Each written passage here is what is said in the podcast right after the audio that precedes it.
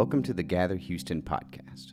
We are a Christian community practicing the way of Jesus in all parts of life and for the good of all people. Thank you for joining us today. Hey, Gather. My name is Hannah, and I am really grateful to be joining you in worship this week. Thank you for welcoming me into your community, into your homes, wherever you're joining in worship today. It's a joy to be with you. Um, I'm sure y'all know the comic by now. Um, it's become a timeless favorite of mine. Uh, amidst entering year three of a global pandemic and our collective struggle for racial justice in our country and the unprovoked invasion and war that Russia has brought upon the people of Ukraine, um, trans kids who are made in the image of God being made pawns in our culture war that has no winners, our planet crying out for creation care, and my own family and friends' life crises. Gosh, I'm pretty sure that this is the most shared comic among my friends as of late in our text uh, group text threads. The comic came out in 2013, created by the artist named KC Green. And there's this room, you can picture it, it's engulfed in flames, and a dog smiling, sitting at a coffee table, lifting a mug to its lips. And the, the bubble above him says, This is fine. I'm okay with the events that are currently unfolding. Things are going to be all right. As it's pretty clear that things are not fine at all. And you know, this is pretty much the response that I see here today in our scripture text. So we've dropped into Luke's telling of the ministry of Jesus. And here, Jesus is on the way with his core group of disciples. He's pulled aside three buds, Peter, James, and John, and taken them on a hike. And they've headed up this really high mountain for a time away in prayer. And Luke, as a writer, kind of pulls a Mark here. Uh, Mark is usually the gospel that's apt to pulling no punches and cutting right to the chase real quick, kind of immediate movement in that gospel. But Luke does the same thing here. Like all of a sudden, we're told that Jesus is transfigured in front of his three best buds. Like this moment of transfiguration is really hard to explain. It's like nothing they've ever experienced before. It is physical. Jesus all of a sudden looks like he is dazzling and radiant, wearing the whitest clothes ever, like beyond bleaching, beyond, beyond what you could ever imagine a bleach to do. And Jesus is joined by two focal figures in the faith Moses and Elijah. See, God handpicked Moses to be the person who would radiate God's vision of liberation. And Moses boldly led the people of God out of slavery and oppressive Egypt. And God handpicked Elijah to be a person who shined a light on the Word of God. Elijah miraculously embodied the truth of who God is through signs and wonders that the people would then see God's presence in their midst. And then you've got Jesus here. God handpicked Jesus to be the person who is God with skin on. And Jesus chose Peter, James, and John and the rest of the disciples to come close to him so they may learn what it means and feels like to live with God.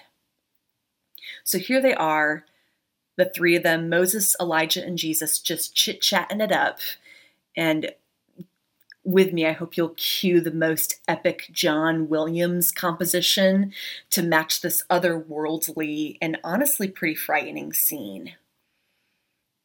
And Peter says here, This is fine. I'm, I'm totally okay with the events that are currently unfolding. Hey, Jesus, let's just stay up here forever. We can build a home for you. Uh, we've got you. We'll build like three separate homes here for the three of y'all. We've got you. Let's be here forever. This is awesome. And what's really probably going on is that Peter is terrified.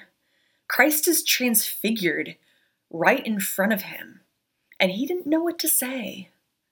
So he starts saying things that he really didn't mean, but didn't know what else to do or say. And this is the transfiguration.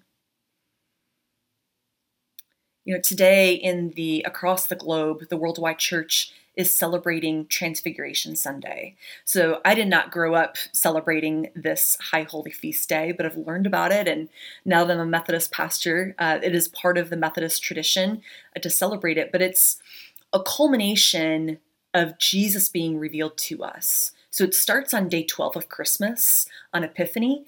And now we've been slogging through the gray of January and February to today's great reveal, right? this epic culmination of us witnessing the revelation of who Jesus Christ is. And here today, reimagining what it might look like, feel like, sound like to witness Jesus transfigured as this fully human, fully divine self. Y'all, I so relate to Peter because what is happening here is that God is giving Peter and James and John a glimpse of the awesomeness of God. And when we're confronted by God in all of God's glory here in Jesus Christ, it is beyond what we can comprehend. See, God is trans. Our God is a God of becoming and becoming in a way that, that we don't know what to do with that. God and God's self rejects our boxes, our expectations. God is beyond our words and our metaphors. And when we encounter this God, it it can feel scary. About eight years ago, my expectations, words, and metaphors for God fell apart here in Houston, and I was terrified. See, I grew up with a version of Christianity, and maybe you did too with me, where everything made sense. While God was almighty and all powerful and awesome, God was also neat and tidy. God made sense. And there was little space or invitation for critical thinking when it came to faith. And I went to a Christian school growing up and I learned to memorize. And I was very good at it. I learned to smash speed drills. And you know, there's a fantastic place and space for memorization. There are industries in our world, doctors, folks who need to have the skill of memorizing data and knowing it. But for me, this carried over into my relationship with God, into my expectations of who Jesus Christ was and is today. So I learned to assimilate without question. I was taught to silence my own voice as a woman. And then I went to college, and then I went to seminary at Duke Divinity School, and then I moved to Texas. And when I came here to Houston, Texas, all of a sudden, my education foundation as a human cracked and crumbled. And I found myself face to face with realities that didn't match up with my rote memory bank. And I was looking around trying to pick up the pieces of my life and make sense of God while trying to also make this new place my home and while learning to be a new pastor and in the ordination process and while attempting to find friends and family and new community and in the midst of my once neat and tidy, now very messy internal life, Christ was being transfigured. And I was terrified. So one day I called up a colleague and mentor, a friend of mine. And I said, Hey, you know, all the, the names that I've had for God, my understanding of Christ, they don't connect with me anymore. And it's not that I don't believe that God exists. Like, that's not the issue at all. But it's like my language for God has burned away. My friend was quiet and gentle. And he prayed that as I was preparing to go on an upcoming trip to Kenya, that God would give me new words, new metaphors, new language. And a couple weeks later, I was sitting in the back of a bus on safari when we came to this abrupt halt. It turns out we had come upon a mother elephant and a raging mama at that. She was not happy that we were in her space, most particularly that we were encroaching on where her babies were. And silence came over the vehicle. I felt so tiny and also so big near this mama's fierce love. I felt swept up into it. And there in the back of the bus, God whispered to me, Listen, listen. I'm a fiery mama. I'm a fiery mama who is tender. A fiery, tender mama who is fierce. A fiery, tender, fierce mama who will do anything to be with her children. Listen. I'm a God who is awesome. And also, no need to make a home for me up on a mountain, Hannah.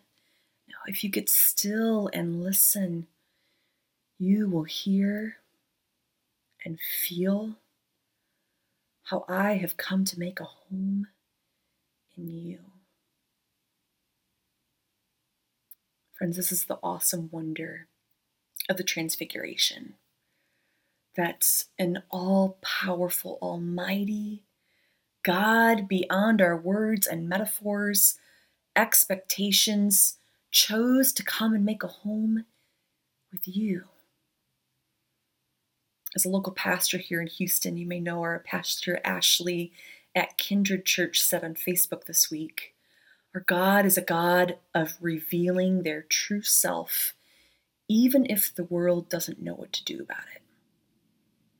And it can feel frightening at first when we realize that our language ultimately falls apart and burns away when we try to explain the wonder of God in Jesus Christ.